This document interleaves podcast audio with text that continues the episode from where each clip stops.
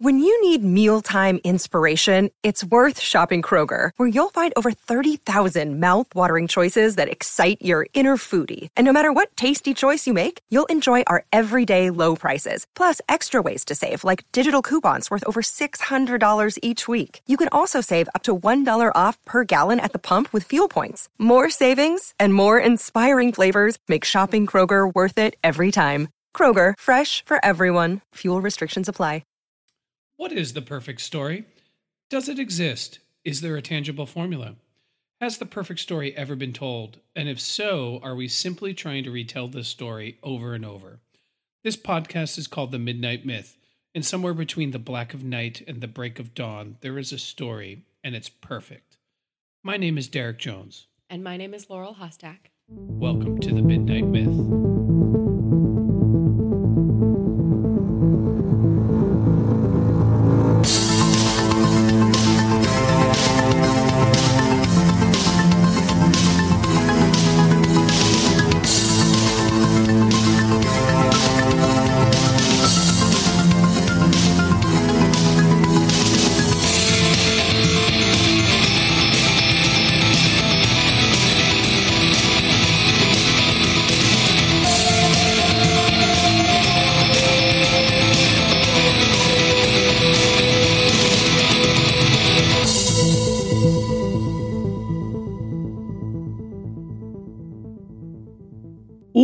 Back to the Midnight Myth, everybody's favorite history, mythology, philosophy, pop culture podcast. I am, as always, very excited for another Midnight Myth episode. And you know, we usually have a pretty mapped out structure of where we're going and what we're doing and why. But the beauty of being an independent podcaster is sometimes you can feel a little penniless and you can fly by the seat of your pants.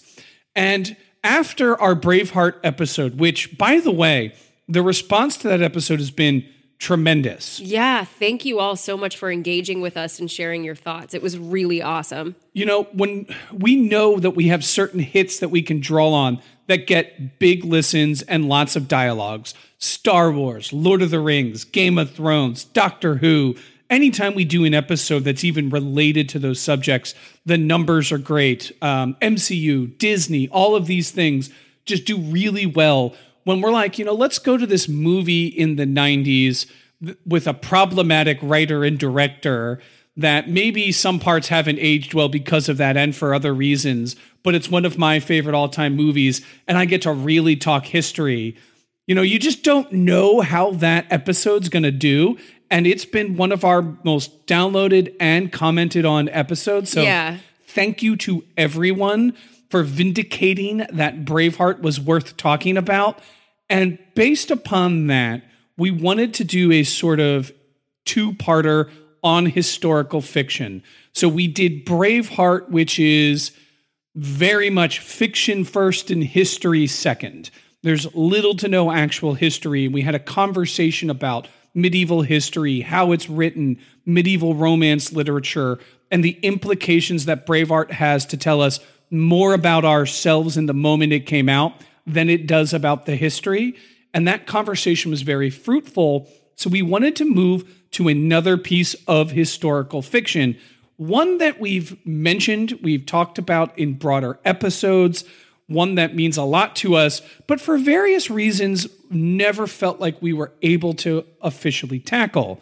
And that is the Broadway musical written by Lin Manuel Miranda, Hamilton, featuring the life of Alexander Hamilton. Now, a large part of the reason we never talked about it before was because unless you had seen it in the theater or listened to the soundtrack, you might have had some disconnection to it. But now that it's on Disney Plus and they turned the play into a cinematic experience, we all have access to see Hamilton. So there's no excuse to have not seen Hamilton in one way or another. So now is the perfect time. Springboarding off of Braveheart, we're going into Hamilton, which has a very different take on what historical fiction is and can be and its role in storytelling. And I got to tell you, Laurel, I'm a little nervous on this one.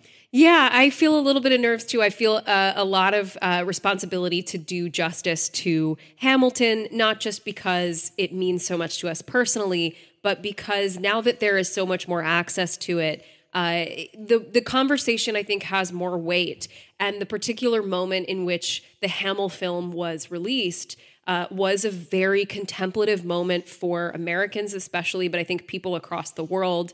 Uh, with regard to so many of the questions that Hamilton raises or uh, controversially does not raise. So uh, I feel a lot of pressure to do justice to it. Um, but I I am excited. I I think this has been a long time coming. This is something we were meant to do on the Midnight Myth podcast, and I'm really glad that we have the opportunity to do it. And we're living in a time where the legacy of slavery in America and white supremacy in America and how slavery transitioned into Jim Crow and systemic racism. And the moment that we have right now, where millions of Americans are raising their voices to challenge the systemic racism that does, in fact, exist in America despite what some American politicians will tell you that racism isn't an actual problem. It is a problem in America. And Hamilton tackles these issues in very interesting, contemplative, and, you know, unique ways in how American how Americans have told the story of America is very much under examination. I'm getting way ahead of ourselves. Yeah. Let me let me slow it down. Let me back up um, before we get too busy, too, one thing I just have to say. We got some really sad news out there for those of us who are fans of the MCU, who are fans of talented, young, up and coming, or I guess now once A list actors in the you know unexpected to us passing of Chadwick Boseman, who is famous for a lot of roles, but most important to me is Black Panther in the MCU and uh, just wanted to throw our sympathies out there to all of the fans, to the families. It was a very, very sad moment for all of us. And I just feel so fortunate to have been able to interact with this artist's work in my lifetime. And one of the most impactful artists, actors of a generation was taken from us too soon yet again and I want to celebrate Chadwick Boseman while mourning his passing. Just such a bright light, um, and someone who had so so much talent and so much more to give, and so much intelligence. And when you hear him speak about his craft, you really are in awe of just a really gifted actor. Um, and it really is a tragedy that we lost him to cancer, um, which is a horrible disease. And I will be putting something in the show notes about um, colon cancer awareness, as well as I kind of want to forfeit our plug today uh, of ourself and our, our ways of supporting us uh, to just say we're also recording this in the wake. I can't believe, you know, a week ago when we were recording Braveheart, uh, things in Kenosha were not what they are now, but we're recording this now in the wake of the horrible police shooting of Jacob Blake in Kenosha, uh, and then the tragedies that happened at the uh, protests afterward when uh, a, a, young man drove hundreds of miles to take out protesters in a, a gruesome and vicious way. Um, and so uh, our show notes will also have some links to where you can um, offer support to the Milwaukee Freedom Fund, which I know is helping to bail out protesters in Kenosha and to also offer um, other kinds of monetary support uh, to those who are fighting the good fight. And also, I'll include the GoFundMe for Jacob Blake's family. Uh, we are obviously still keeping him and his family in our thoughts. Uh, as we move forward and we continue to fight this fight, and as we continue to demand justice for people like Breonna Taylor and Tony McDade and Elijah, like there, there are just so many, um, so many injustices that we have not gotten any kind of closure on, and uh, that's just kind of what I want to take into this episode. Just remembering that we have so, so much work to do. Yeah, we're legitimately in a crisis point in America and so many other countries throughout the world are. And I know we have listeners in other parts of the world. Um, there are definitely, there's definitely a reckoning happening and there's definitely uh, darkness casting a huge shadow over 2020. And the one thing that I'll say, I personally don't have the answers to these problems. I'm really good at what I do here at the podcast. I think I'm pretty good at my day job, but I, I can't solve the world's problems.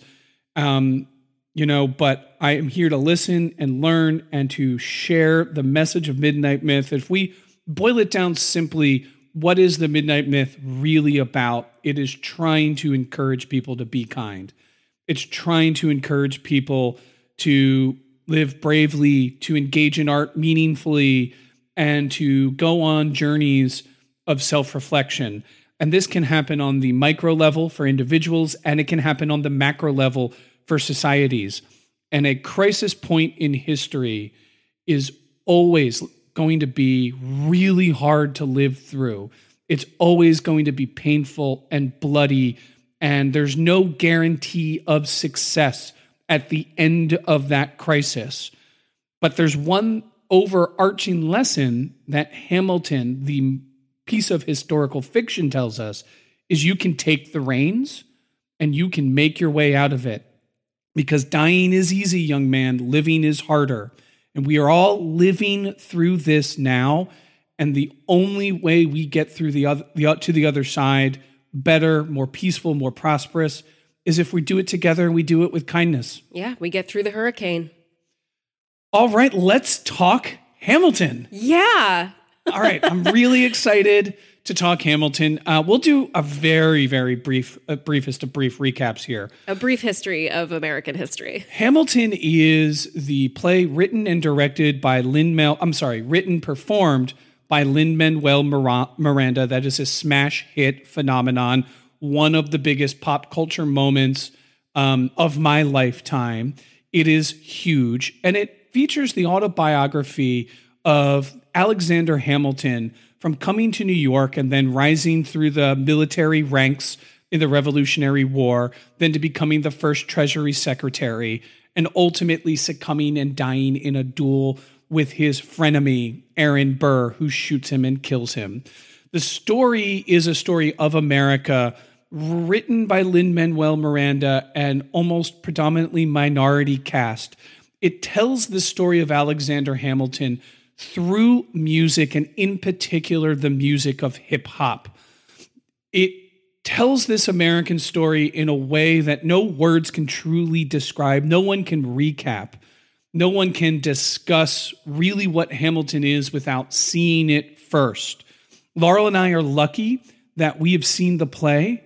Um, let's just tell quickly the story of Hamilton and us. Yeah, I think that's a good idea when so when Laurel and I first started meeting, this is going to be little personal personal anecdotes. I was living in an apartment and I had gotten uh, two new roommates and they were a couple. Individually, fantastic people. Together, they were a little toxic. They just couldn't find a harmonious balance. So on my days off, and then they moved in in the summer, they would tend to be fighting. So I would sit at home on my day off, kind of wanting to relax and then I'd have these roommates fighting. So I would just leave the house. And this is before I met Laurel. And I lived in Philadelphia right around what's called an area of the city called Old City.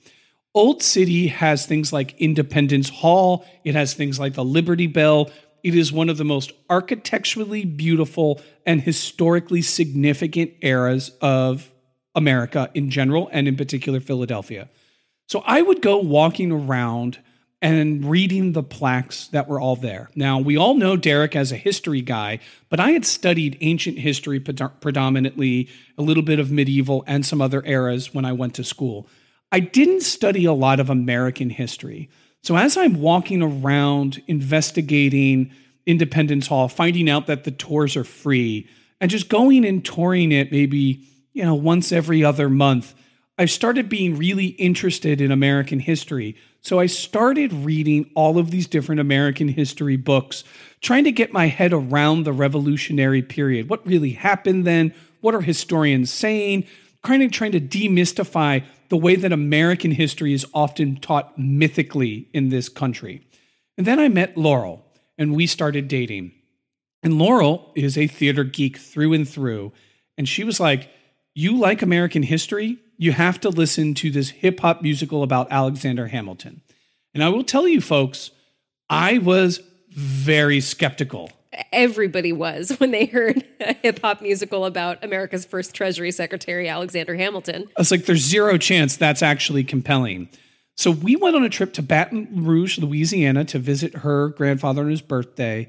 And on the plane, I listened to Hamilton and it blew me away. And like many of us, I listened to Hamilton obsessively. So this coincided with meeting my, at the time, girlfriend, then reading American history on my own, and then listening to this amazing hip hop musical that did unusually great justice to our actual history, who taught our history in a new, fun, and different way and reinvigorated American history for a new generation and different audiences who have often been precluded based upon their status as racial or ethnic minorities. And Laurel and I's relationship was going really well. We wanted to see Hamilton. This was really important to us. So, Hamilton at the time still is, I imagine, really hard to get tickets to.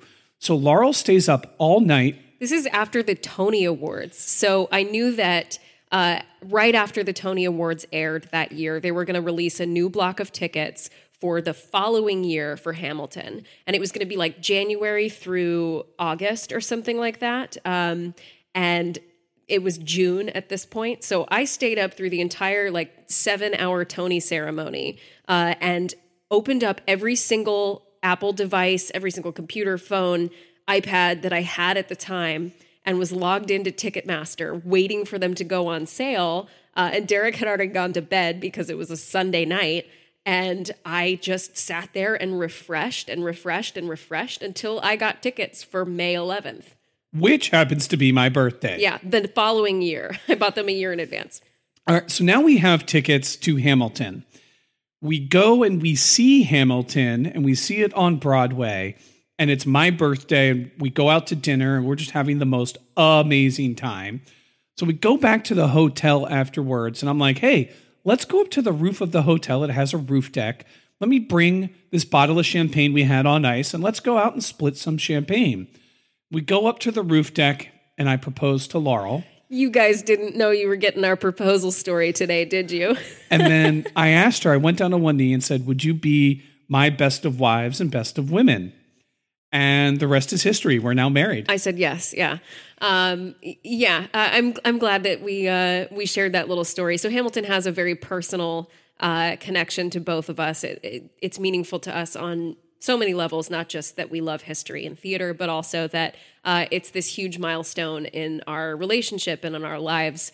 Uh, so that's part of why it's so uh, significant to us to be talking about it with you today. And I hope you uh, appreciated our, our, our little dive into our personal lives there. Absolutely.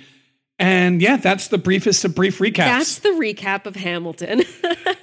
All right, so where do you want to begin here in analysis? I've hinted on a few areas I want to go, but let's open this up to you, Laurel. How would you like to continue and really start our Midnight Myth treatment of Hamilton? Uh, you know, because we don't often talk about things in the theatrical medium, we do it occasionally, but it's rare for us. We're usually talking about movies and TV. I kind of want to start with the medium itself uh, and why uh, Hamilton works as a theatrical piece, why it's important that Hamilton is a piece of theater. Um, it obviously owes a massive debt to a lot of other musicals, particularly 1776 and Les Miserables, but plenty of musicals. There are Rodgers and Hammerstein uh, lyrics quoted in it. There are Jason Robert Brown uh, lyrics quoted in it just because I don't know how savvy theater wise yeah. our audience are. Who are those two individuals? Rodgers and Hammerstein are like the golden age. They uh, composed Oklahoma and Cinderella and just every like popular 1940s musical you can think of is Rodgers and Hammerstein. Um, and then Jason Robert Brown is a really um, popular contemporary uh, musical composer the last five years, and um, Parade and so on.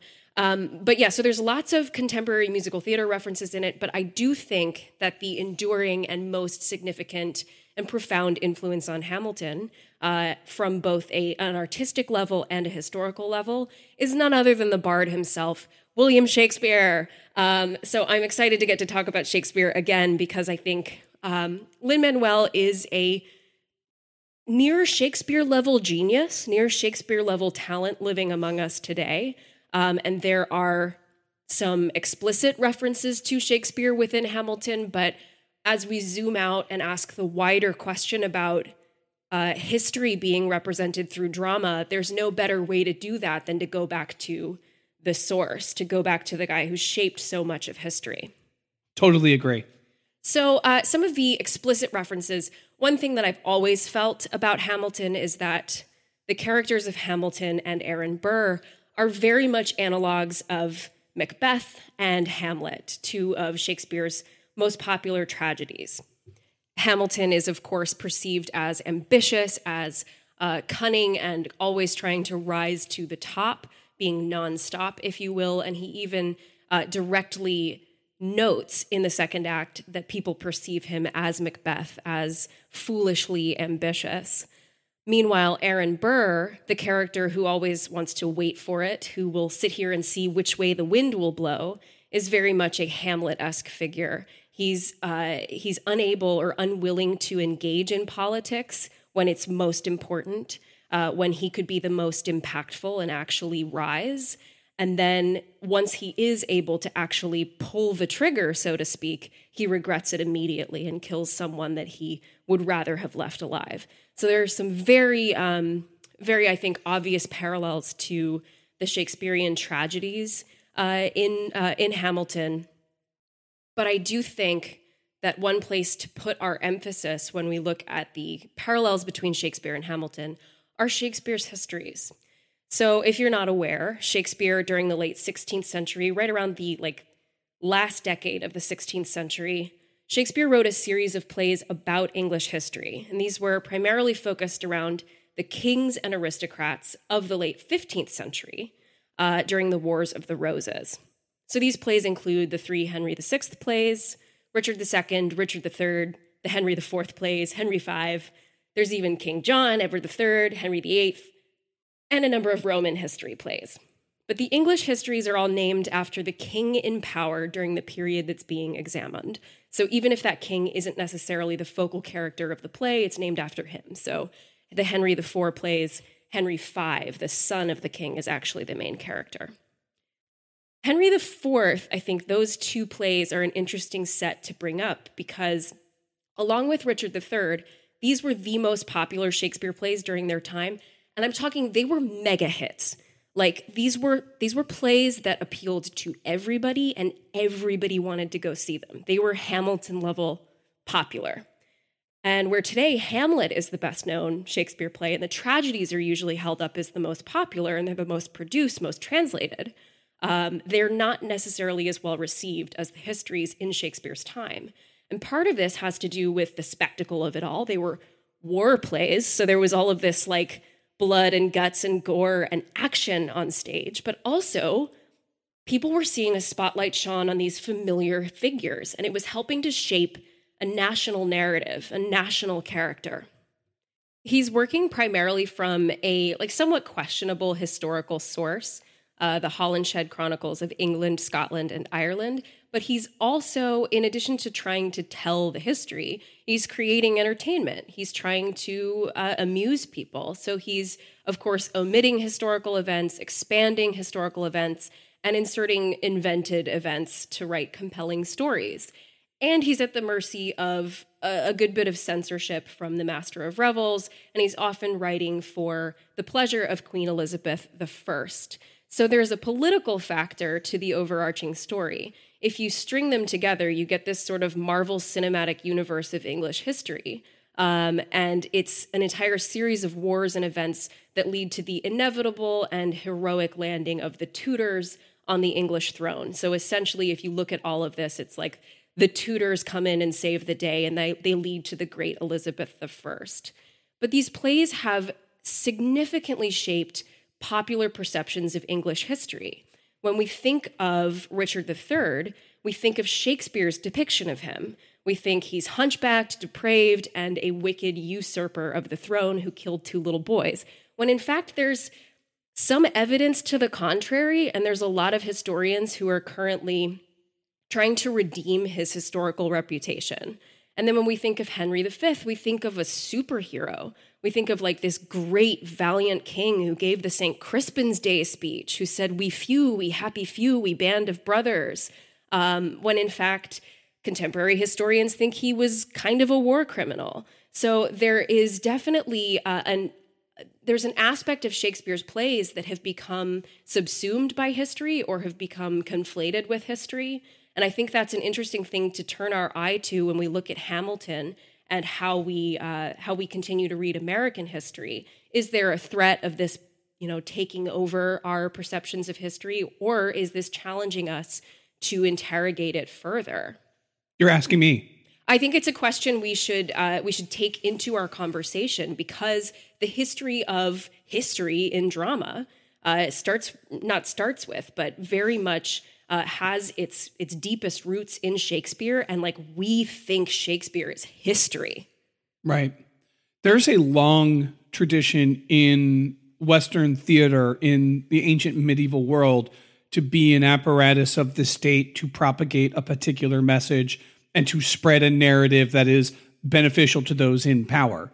That is nothing new. Um, Shakespeare didn't invent that. Of course. And yeah. I think one of the things that's interesting in your kind of synopsis of his plays and his history and the setting and the time, so thank you for that, is that he is ultimately creating a, a set of plays favorable to the queen. Yeah, yeah. He is doing it with the queen's blessing, and it is to support and to generate um, love, admiration, and the idea that history is predestined, that there is a certain uh, element of human affairs not un- in the control of the individuals in history, but in control under some sort of divine being, whether it be God or the fates, depending upon what you know Shakespeare play you're reading that will lead to an inevitable outcome.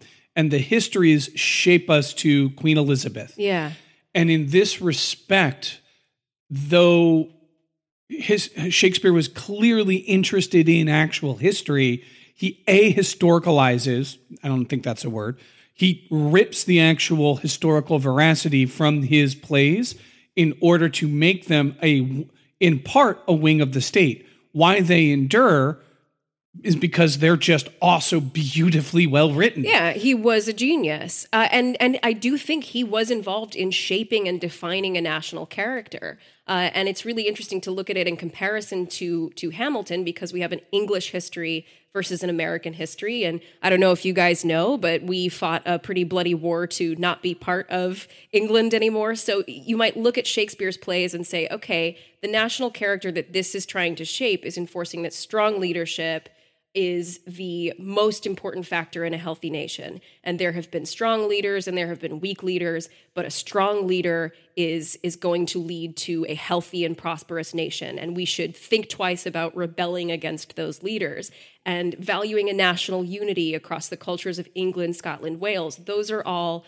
I think, elements and themes of the national character that is defined by Shakespeare's histories. Whereas Hamilton is very much like pro rebellion, of course, and pro like fighting for your particular principles, but also pro compromise and pro uh, uh, questioning legacies. I think uh, there, there's some interesting comparisons. Well, there's a huge um, philosophical difference between the Shakespearean histories and the Hamilton as Yeah, a yeah. historical document.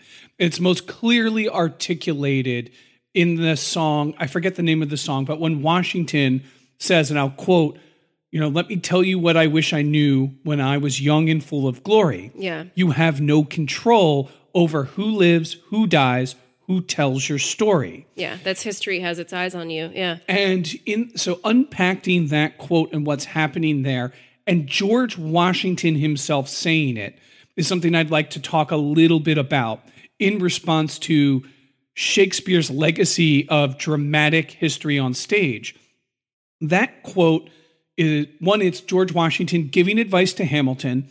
Hamilton has been the um, essentially the secretary of George Washington, who is the supreme commander of the Revolutionary War forces. And he has been fighting Hamilton, that is, to gain his own command because he realizes if he commands troops, that will better suit him if he is a victorious captain Yeah. in the army in the post-war war world that it could help advance his station. So he finally gets his wish and he's been given a command before the Battle of Yorktown. Now, these things actually happened and somewhat in the way that Hamilton describes them. The Battle of Yorktown is an actual real event. It was the decisive winning battle that defeated the British and gave America its own country. And the British retreated after they lost the Battle of Yorktown. Hamilton talks about it and that how he sneaks into the battle, he pulls the flint and musket bolts and has his troops fight hand to hand combat with the British. 100% true. 100% that's what he did. He led a sneak attack and he didn't want a stray gunshot to give away their position and had his men fight like medieval warriors. Like these, all these things happened, but what we don't know if happened is if Washington ever said, you know, who lives, who dies, who tells your story to Hamilton. Um, now, why that's significant from the playwright perspective.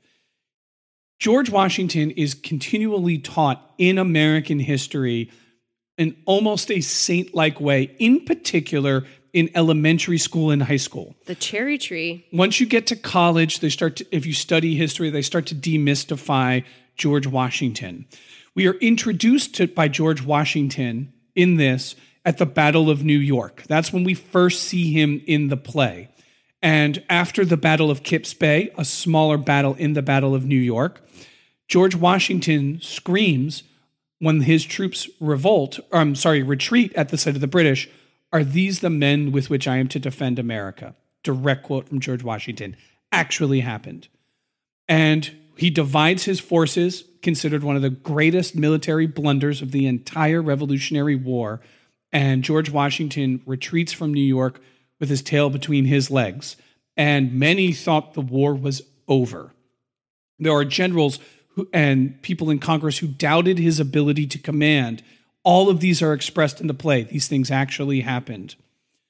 Back to my original point, as I'm kind of going down a rabbit hole. It happens. Who lives, who dies, who tells your story? George Washington is demystified in the way that he is discussed and portrayed. He loses battles, he makes mistakes, and he ultimately tells Hamilton, We don't know the outcome. The outcome of this a battle, of this event, is not predestined. It's not written in stone that George Washington will lead the troops to victory in Yorktown. He says, I know we can win, but he doesn't, he believes that they can win. He believes that there's greatness in this army, but no general walking into a battle is ever certain of success. It is always a coin flip whether or not this is successful or not. And then who tells your story is relinquishing control of history to the next generation. This seems obvious, but it must be stated. Nobody knows who's going to write the history of now because the conclusion of these events that we're living through are not predestined. In this respect, it tells a vision of history that is much more like how actual historians engage with the past. It's not predestined. A historian must ask, what happened to cause this event? When this event happened, what were the consequences of this event? And how did the consequence of that event lead to the next event? Ultimately, trying to understand how we got to here in the present. And this play acknowledges more truthfully than any other work of historical fiction known to me that the actors, the actual actors in the play, are admitting we have no control over this. We have no control. This theme is echoed again throughout the play when, after Hamilton's death, the character Eliza, um, I'm sorry, not Eliza, Angelica, says every other founding father story gets told. We live in a world where, yes, Hamilton's face is on the $10 bill. Yes, most of us know that he died in a duel, but most of us don't understand that he shaped the very economy. Don't know that he was an immigrant. Yeah. Didn't know that he was an immigrant. You know, didn't know that he was a daring commander. Or didn't that he know, was the right hand man of Washington. Yeah. didn't know that he was, you know, um, unfaithful to his wife on several occasions. And so his story doesn't get told. And do you think Hamilton would have guessed that a Puerto a son of a Puerto Rican immigrant would tell his story better than anyone else? Like Right. Yeah. Through through the language of hip hop too. I'm appreciating this um, dichotomy that you're drawing between the uh, Shakespeare's histories as depicting history as an inevitability, um, leading to a particular outcome, leading to a particular triumph for the country, whereas uh, Hamilton and the sort of contemporary uh, style of history that is being portrayed in Hamilton is very much an open question. It is concerned with questions of, uh, you know, how does the past influence the present, and where do we go from here? Uh, it is really asking a lot of questions about the future, and I think that, uh, you know, that question, "Who lives, who dies, who tells your story," is directed as much at the character of Alexander Hamilton as it is uh, at us um, you know, we we look at this show, we look at this play, and we say, okay, the lights went up and they started rapping. So I know already that I'm not watching a like true to life, realistic depiction of history. I'm watching a uh, translation of it uh, into what today is most like the language uh, of the bard, right? I'm listening to it through the language of hip hop, which is very much a stylized, poetic, and artistic form interpreting history. So I can't mistake it for history because I also have uh, predominantly minorities in these roles that were that were white supremacists uh, of the past, that were slave owners of the past. So already I'm I'm being asked to question what I'm seeing. I'm being asked to question history, uh, and then I'm I'm challenged to say, okay, what really happened, and what does this mean about America now? What does this mean about uh, what how much the country has changed, what we look like now, and what we can look like in the future. And I think, in contrast to you know Braveheart, which does not encourage you to question the history, it does not encourage you to engage critically with the history. It's just trying to tell you a good story that's loosely based on a historically compelling figure. This one is directly saying you need to go back to your histories and look at the stories that were left out. So Hamilton's story is primarily left out of our grade school education. We know that he died in a duel, right? We know these very basic things about him, but we don't know what he did for America or what the people around him did for America.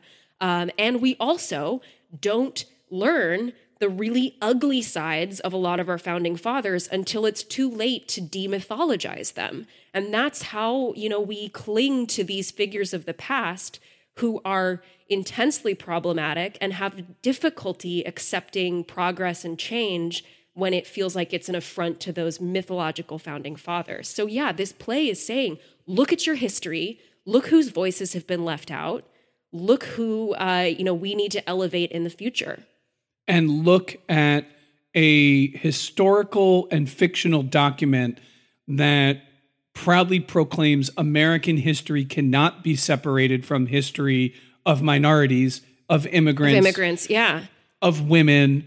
And it says, let's feature those that have been left out in history and let's use as the muses, as the artists, as the bards to sing the songs of the past Let's use a contemporary musical style and let's use people that would have been not even allowed to participate in the actual formation of this country to tell a version of this country. You know, Americans, generally speaking, like to consider ourselves and our narrative as exceptional. And there's a narrative called American exceptionalism. And that, that narrative of American exceptionalism that Americans predominantly have adopted as yeah we're exceptional started as a slur started as an insult It came out of Russian propaganda. These Americans who think they're so exceptional. What kind of a jerk walks around and calls themselves exceptional? And Americans are like, yep, we did. Yeah, we're We the do." greatest country in the world. Yeah. if there's any way in which America is actually exceptional, it's that you can take the story of America, a narrative that is loosely based on history but can be mythologized, and that is I myself and I myself alone control my destiny. It is not where I was born. It was not who I was born to. It is not the color of my skin. It is not my sexual orientation. In the you know late 18th century, it was simply I myself can control my destiny if I'm a white landowning man. Yeah. And that was revolutionary at that time. That people died for that. But that's all it was. But because that story existed, that I myself can control my destiny, it's called self determinative liberalism. The narrative of self determinative liberalism that can lead to prosperity has allowed America generationally over time to open up who can control their destiny. And that has sent ripples through the planet, legitimate historical ripples where you can only be a truly great and peaceful and prosperous society if you encourage your individuals to self-determine if you let your your citizens decide who they want to be who they want to represent them in politics and how they want to live their life that is one of the most politically amazing events of all human history. And in that way it's truly exceptional. Now we live in this crisis moment and we ask ourselves are we that exceptional? Are we even all that different from the authoritarians out there? And what Hamilton tells us, it's like we can be, you know, like we absolutely can be. If they did it imperfectly and with lots of riddles and problems, we can still do that today too. It's, and as Washington tells Hamilton time and time again, it's a lot harder to do. It's a lot easier to pick up the muskets and march to war. It's a lot harder governing to a con- consensus in a free society and making it more prosperous for the next generation. You know, factionalism, us versus them, political parties, people having political disputes so bad that they want to kill each other in this. The two main characters actually do that. We are living in a time now with factionalism, with political division, with people wanting to kill each other because they politically disagree. These problems are not new to our era, right? These problems are problems America has always faced. And these are problems that I do think a meaningful investigation into the text of the play Hamilton teaches us that we're planting seeds in a garden that we don't get to see.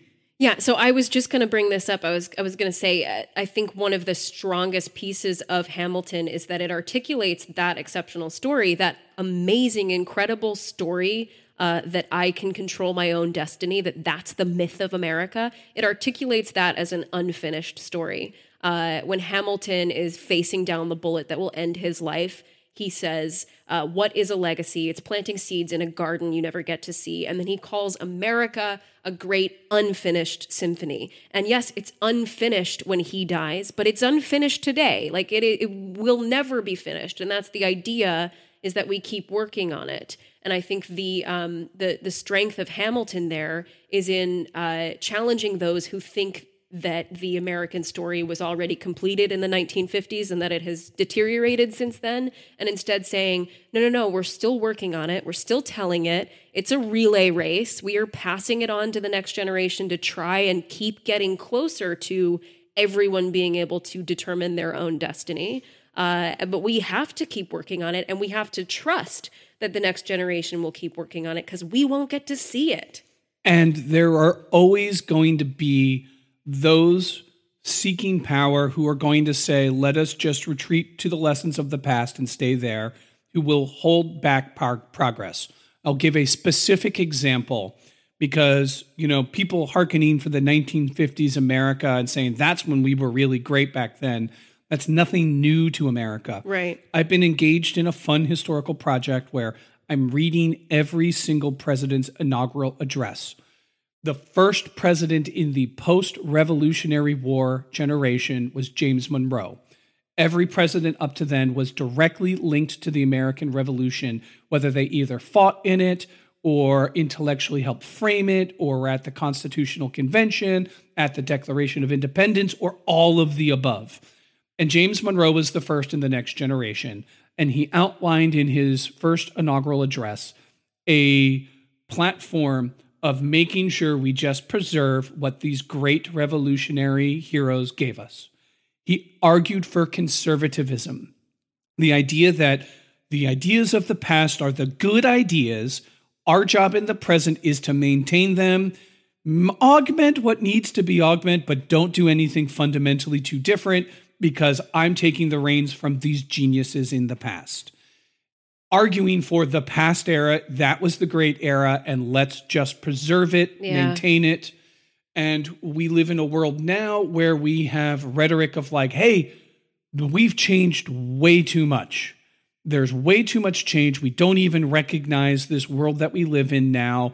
It's overwhelming. Let's just roll back to the clock. Let's preserve what worked then and let's just, you know, fight the seeds of change. Those political forces in America have always been there and they've always had a seat at the table and sometimes they've been the very table itself Yeah. and I've been dictating policy. So the question of Hamilton, of this Revolutionary War fighter, of this immigrant, of this headstrong, I'm going to write my way into power and I'm going to die way too young. That sort of tragedy of Hamilton, the lesson that, you know, I think Hamilton teaches us is keep fighting. You know, you've got to keep plowing forward. You can't give up. Sometimes that means endorsing your enemy, right? So let us think of how partisan our world is today and consider that in the election of 1800, Hamilton did everything in his power to help Thomas Jefferson get elected, knowing that Thomas Jefferson stood against everything Hamilton politically believed in. So the political feud that started in the Revolutionary Cabinet that came to define a lot of American politics was the feud between federalism and democratic republicanism. And this is discussed at length in that and it is it does do some great historical justice. Because George Washington and Alexander Hamilton spent the Revolutionary War fighting in the army, they saw the dysfunction of the Continental Congress firsthand. It struggled to give supplies, money, food, munitions to the army, led many to believe when America was formed, it needed a strong executive center that could manage things like crises like wars. Then there was the faction that believed that most of the authority should come from Congress. Congress, albeit messy um, and slower to act, is better than having a strong federal government because the strong, our strong federal executive branch, because the executive can seize the reins of power and become king. Exactly, exactly what the uh, you know early Americans were trying to fight against. Monarchy was a threat posed by the Federalists. Not only monarchy, but hereditary nobility. yeah. The idea that there can be a ruling class that passes their power from generation to generation was the very thing America was trying to undo in America. And so, if there is a strong executive, if there's a strong federal government, there's a risk of that happening.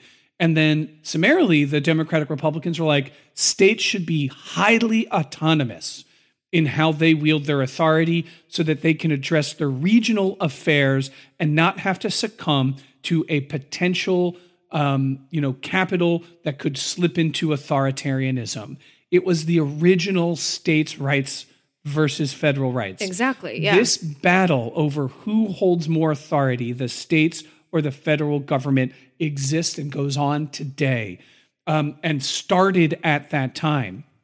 Now, Thomas Jefferson argued very eloquently against the authority of the federal government and wanting to in favor states' rights.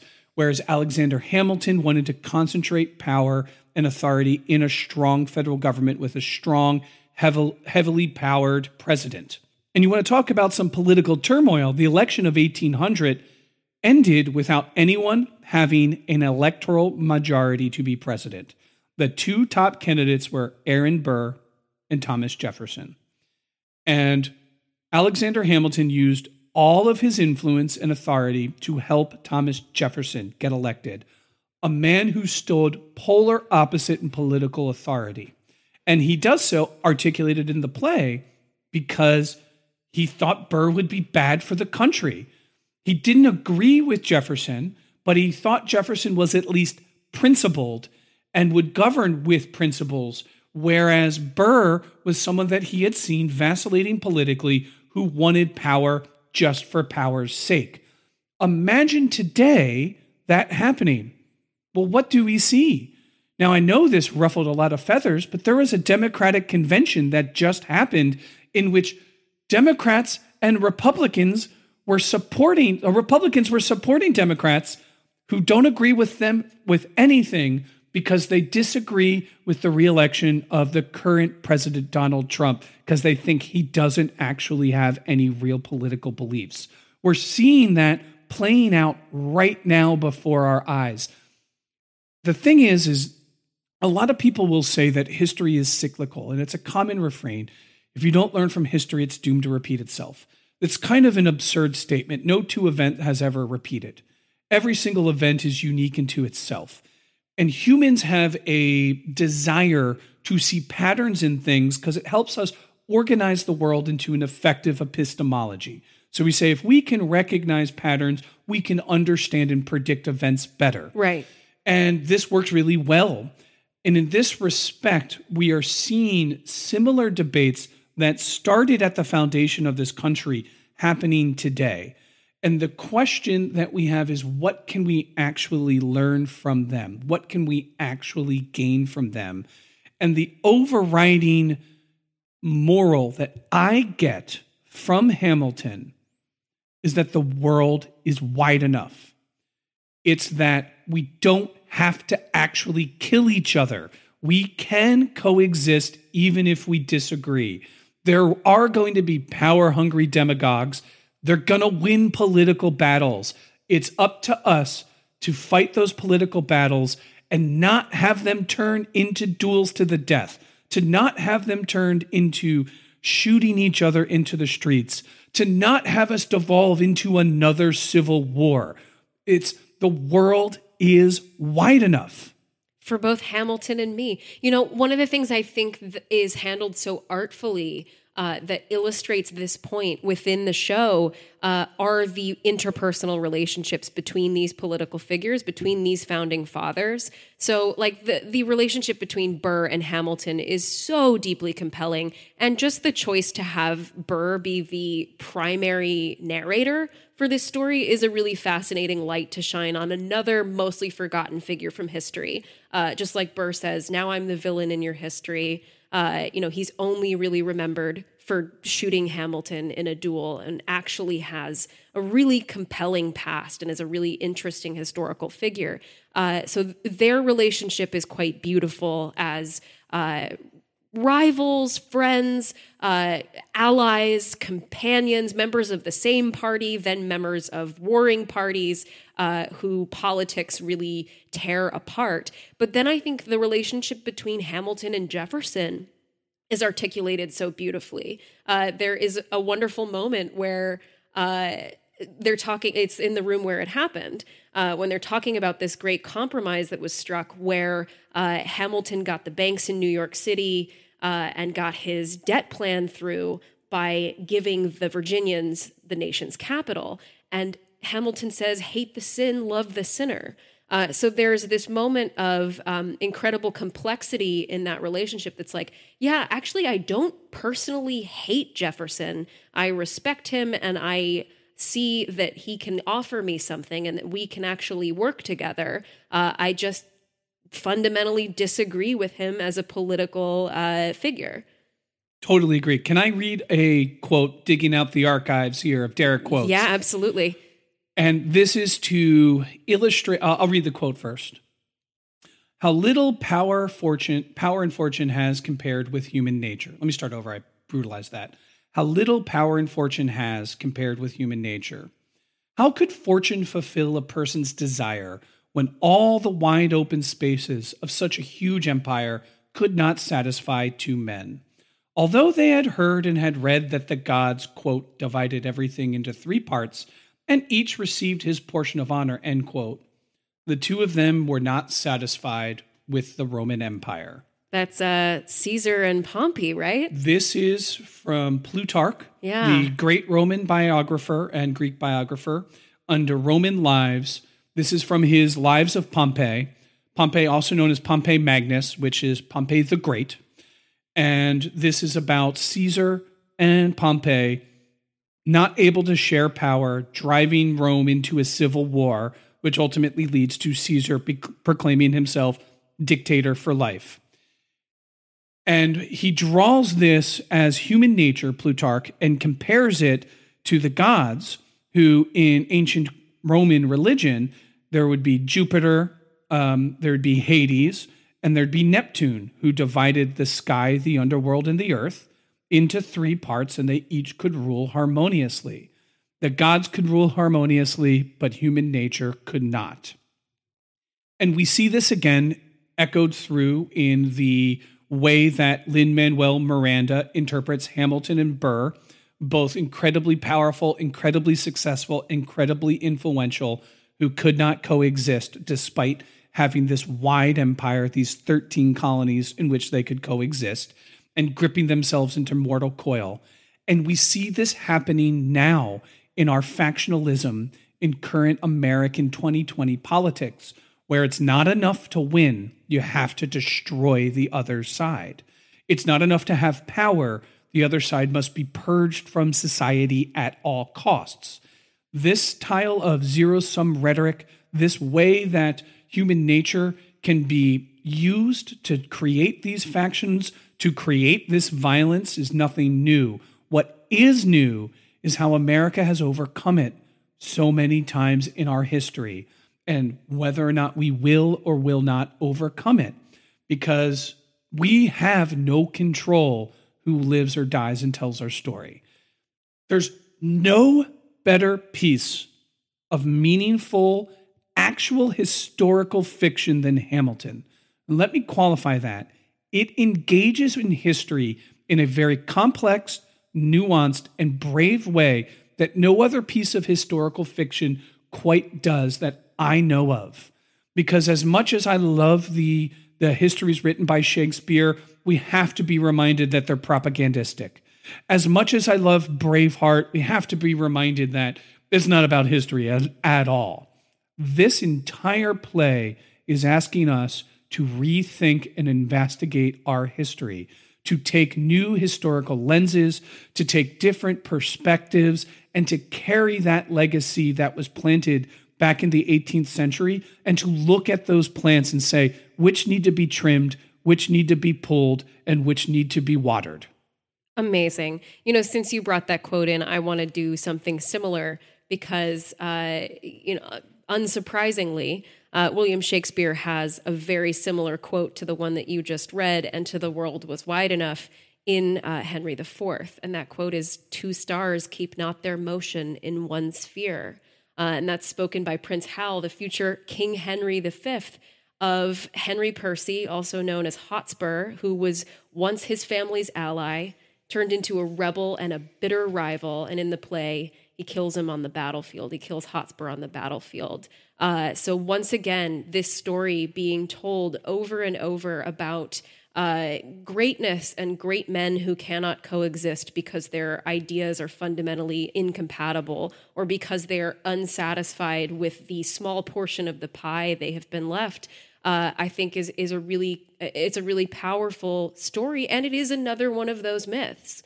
Uh, and it is another one of those things that looking at these three different examples of this in three very different historical contexts, uh, even in Hamilton, is reminding me to say, okay, we need to look at those myths and stop poeticizing them and look at what's actually true, look at the actual complexities of it rather than thinking of it as poetry.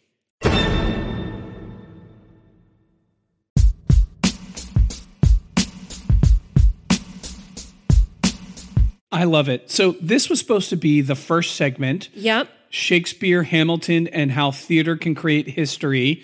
Um, we've now gone on a long time. This is yeah. There's a lot more we still need to get to with time. So I'd like to, if it's okay with you, do a transition. Absolutely. And I'm going to get to the big question. So the film Hamilton comes out on Disney Plus um, recently. I think it's been out In July. It was July, July. 3rd, yeah. So it came out in July. Everybody watched it.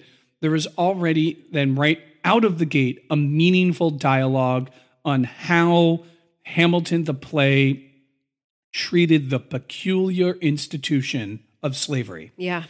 And I think it's worth kind of touching into that debate here. And I have a lot of thoughts on it. And I'd like to caveat the thoughts that, you know, not being a minority, I can't tell someone who is a descendant of a slave how they should feel about how historical documents and historical fiction deals with slavery. So it's not my intention to, you know, direct anyone. You need to feel the way you need to feel because your ancestors were in bondage. So it's not my place to tell anyone that they're right or wrong. But I do think it's worth asking the question do you think Lin Manuel Miranda gets this aspect right? Do you think he gets it wrong? How do you think we should relate to the way Hamilton relates to slavery? I think it's controversial. Um, I, I, you know, I think it's a really interesting question because uh, we obviously have depictions of uh, founding fathers of America, like Jefferson and Washington in particular, who were notorious slaveholders. Jefferson, who had a, a sexual relationship with one of his slaves, Sally Hemings, and fathered children with her and enslaved those children. And that is not something that is brought to the forefront of Hamilton. In fact, Sally is a minor character and it's kind of played off as cute uh, their sort of flirtatious relationship. So I think there there is some water there where I'm like, I I wonder if this could have been handled a little bit better. But Jefferson is called out for uh, for his. Um, uh, slave owning, and Washington is mostly let off the hook. And then Hamilton is portrayed as a staunch abolitionist, which is not particularly historical. He was a member of some abolitionist societies and he did espouse abolitionist ideals in some spaces, just as Jefferson did, but he also was uh, trading slaves for his father in law and he was not. Um, you know, a, a, major freedom fighter uh, for that movement. None of these men were. None of these men really truly wanted to abolish slavery, even if they found the institution abhorrent.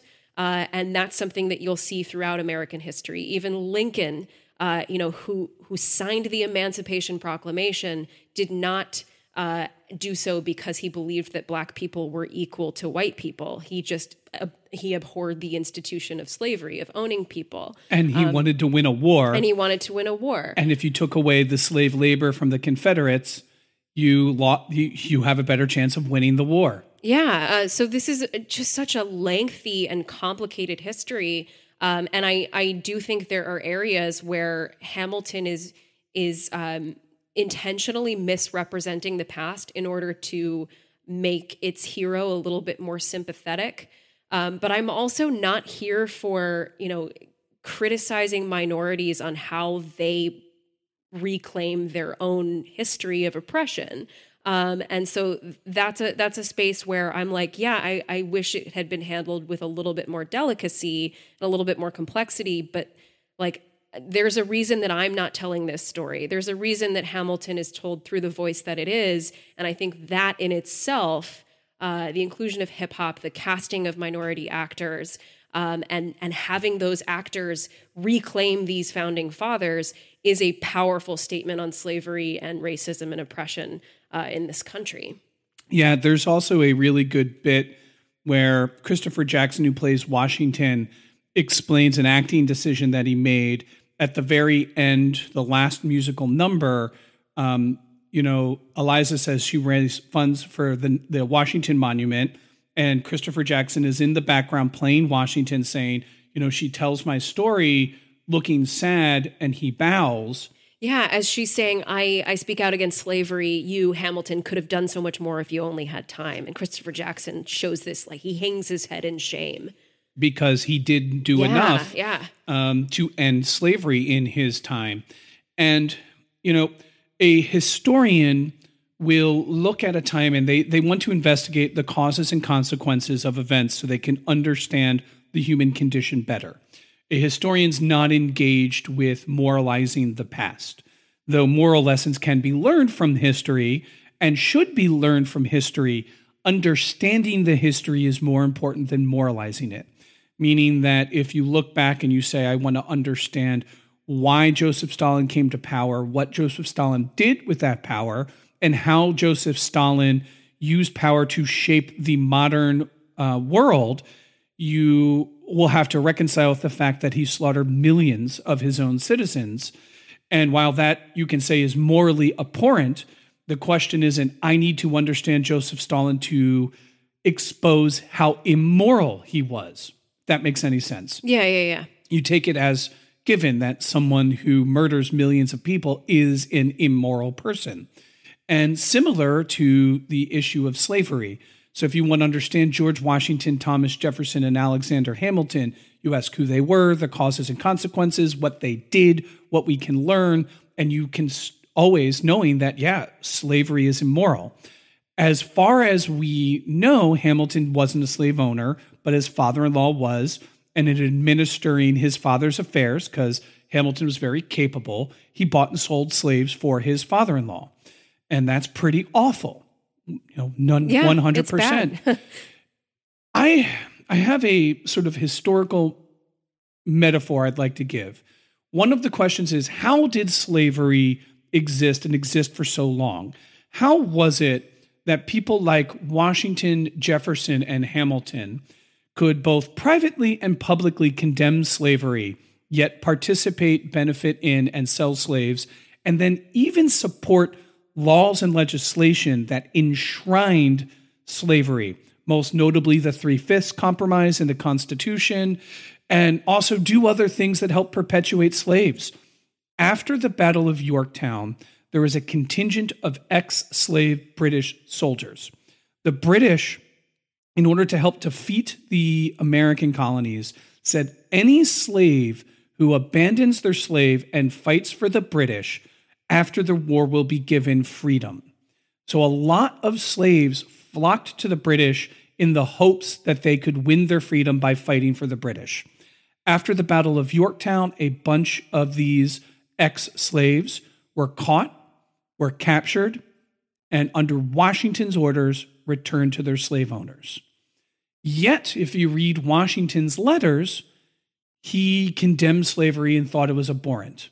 Washington also commanded the only integrated, racially integrated army until Vietnam.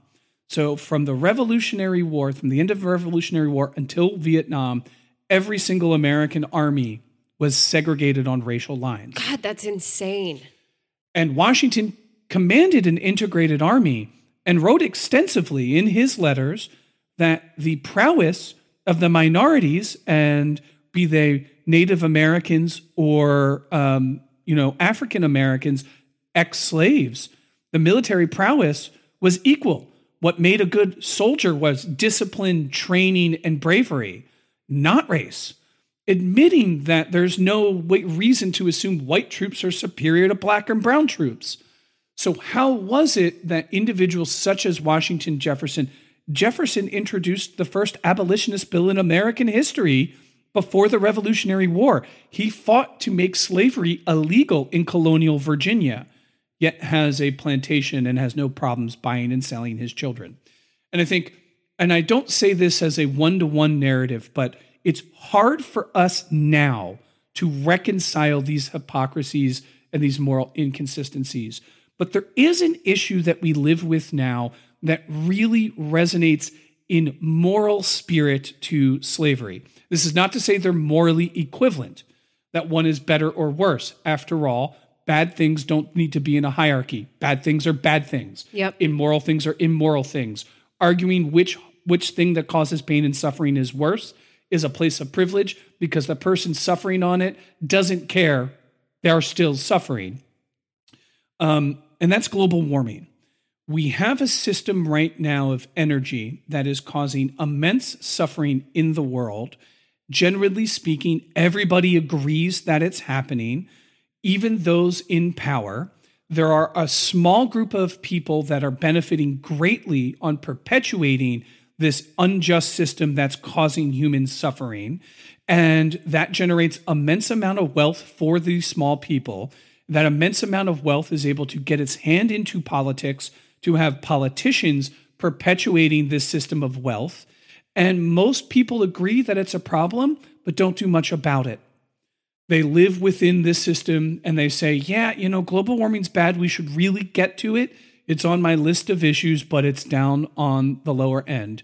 Meanwhile, hurricanes, famines, all of these terrible things that we're seeing because of global climate change are happening right before our eyes, just as in all of the terrible things that were happening in slavery were happening right in front of their eyes people in power can pri- can privately say this is really messed up. We really need to do something about it. But I'm also going to deregulate the energy companies with my power because I recognize that I am willing to barter this system for other things that I want to get in return. And we ultimately live in a world where we recognize global climate change is real and we recognize the damage that it's done, but we're paralyzed to really do much about it. And it disproportionately affects Black and Brown communities and communities uh, in poverty, uh, and and other countries as well that we don't think about. Uh, we, we we don't think about the the countries that are harmed by the pollution that places like America and China participate in.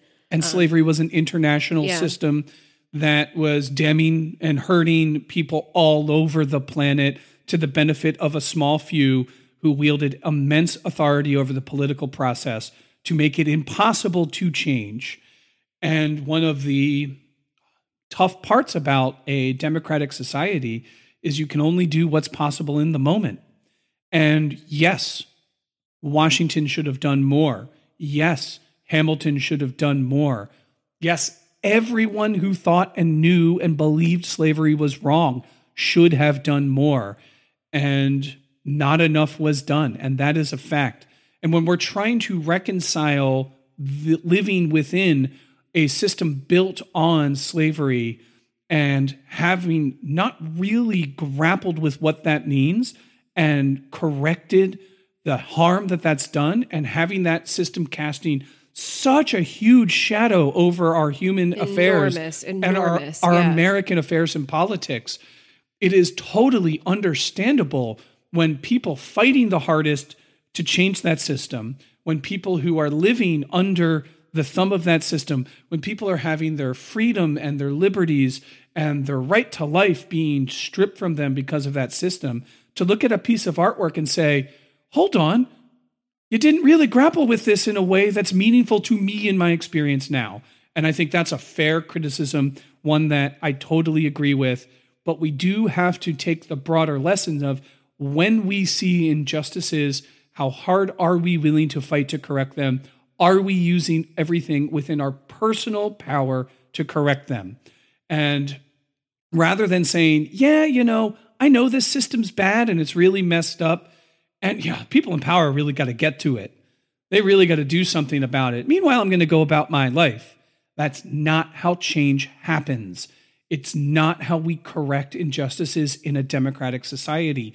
We have to mobilize together to fix the problems because the people in power are only going to be as incentivized to change the problems as we apply pressure onto them. And we do that by coalition building. You know, we do that by recognizing uh, that your struggle is my struggle, that our struggles are intertwined, uh, that racial justice, social justice, environmental justice, economic justice all of these things are deeply, deeply, and inextricably connected in our society, uh, and that we need to be uh, assuming each other's suffering and assuming each other's struggles in order to fight for each other and fight as a collective. You know, by way of a final thought here on Hamilton, uh, if there's more you want to say, I'll certainly turn the, the mic over to you again. But uh, just something I was thinking about with the medium, me, the medium of theater, um, and and why it's the most uh, appropriate way to communicate the story of Hamilton uh, is a, a, sort of metaphor for the theatrical experience, the experience of making a play. Uh, it's often done uh, in the contemporary world through workshop. Uh, you know, you might take a retreat with yourself or with you and a collaborator and shut yourself up in a room for days and write my shot. Um, or you might take two years to write my shot and keep changing the lyrics. And then you might assemble a cast, and that cast might change before you actually open your doors, but you're gonna work on it every single day for hours and hours at a time. And there's gonna be a whole bunch of people building you a set and composing your orchestrations. And you're going to have a director and you're going to have producers and this massive, massive group of people. And you finally get ready to open. And then once you open, you still have to do it every day. You still have to show up to work and do the show every day, even though you're done rehearsing. And when you have a show like Hamilton that's going to run for a thousand years, like you need to keep bringing in new actors and those new actors are a new generation who need to rehearse that play and learn the parts and bring something new to it. And it is very much like you know the creation of of a nation. It is very much like the creation of a society you know getting getting the people that can work together together and working every single day to keep on bringing this story to life and to keep on improving this story and making it more accessible to more and more people. Totally agree. I have a lot more that I wanted to say. Oh my god, right? but I just think I think it's time to to wrap it. I adore Hamilton. Thank you for everyone for listening. As always, make sure you're taking care of yourself, make sure you're staying safe, keep fighting the good fight. The world is wide enough, my friends, and until next time, raise a glass to freedom. Be kind.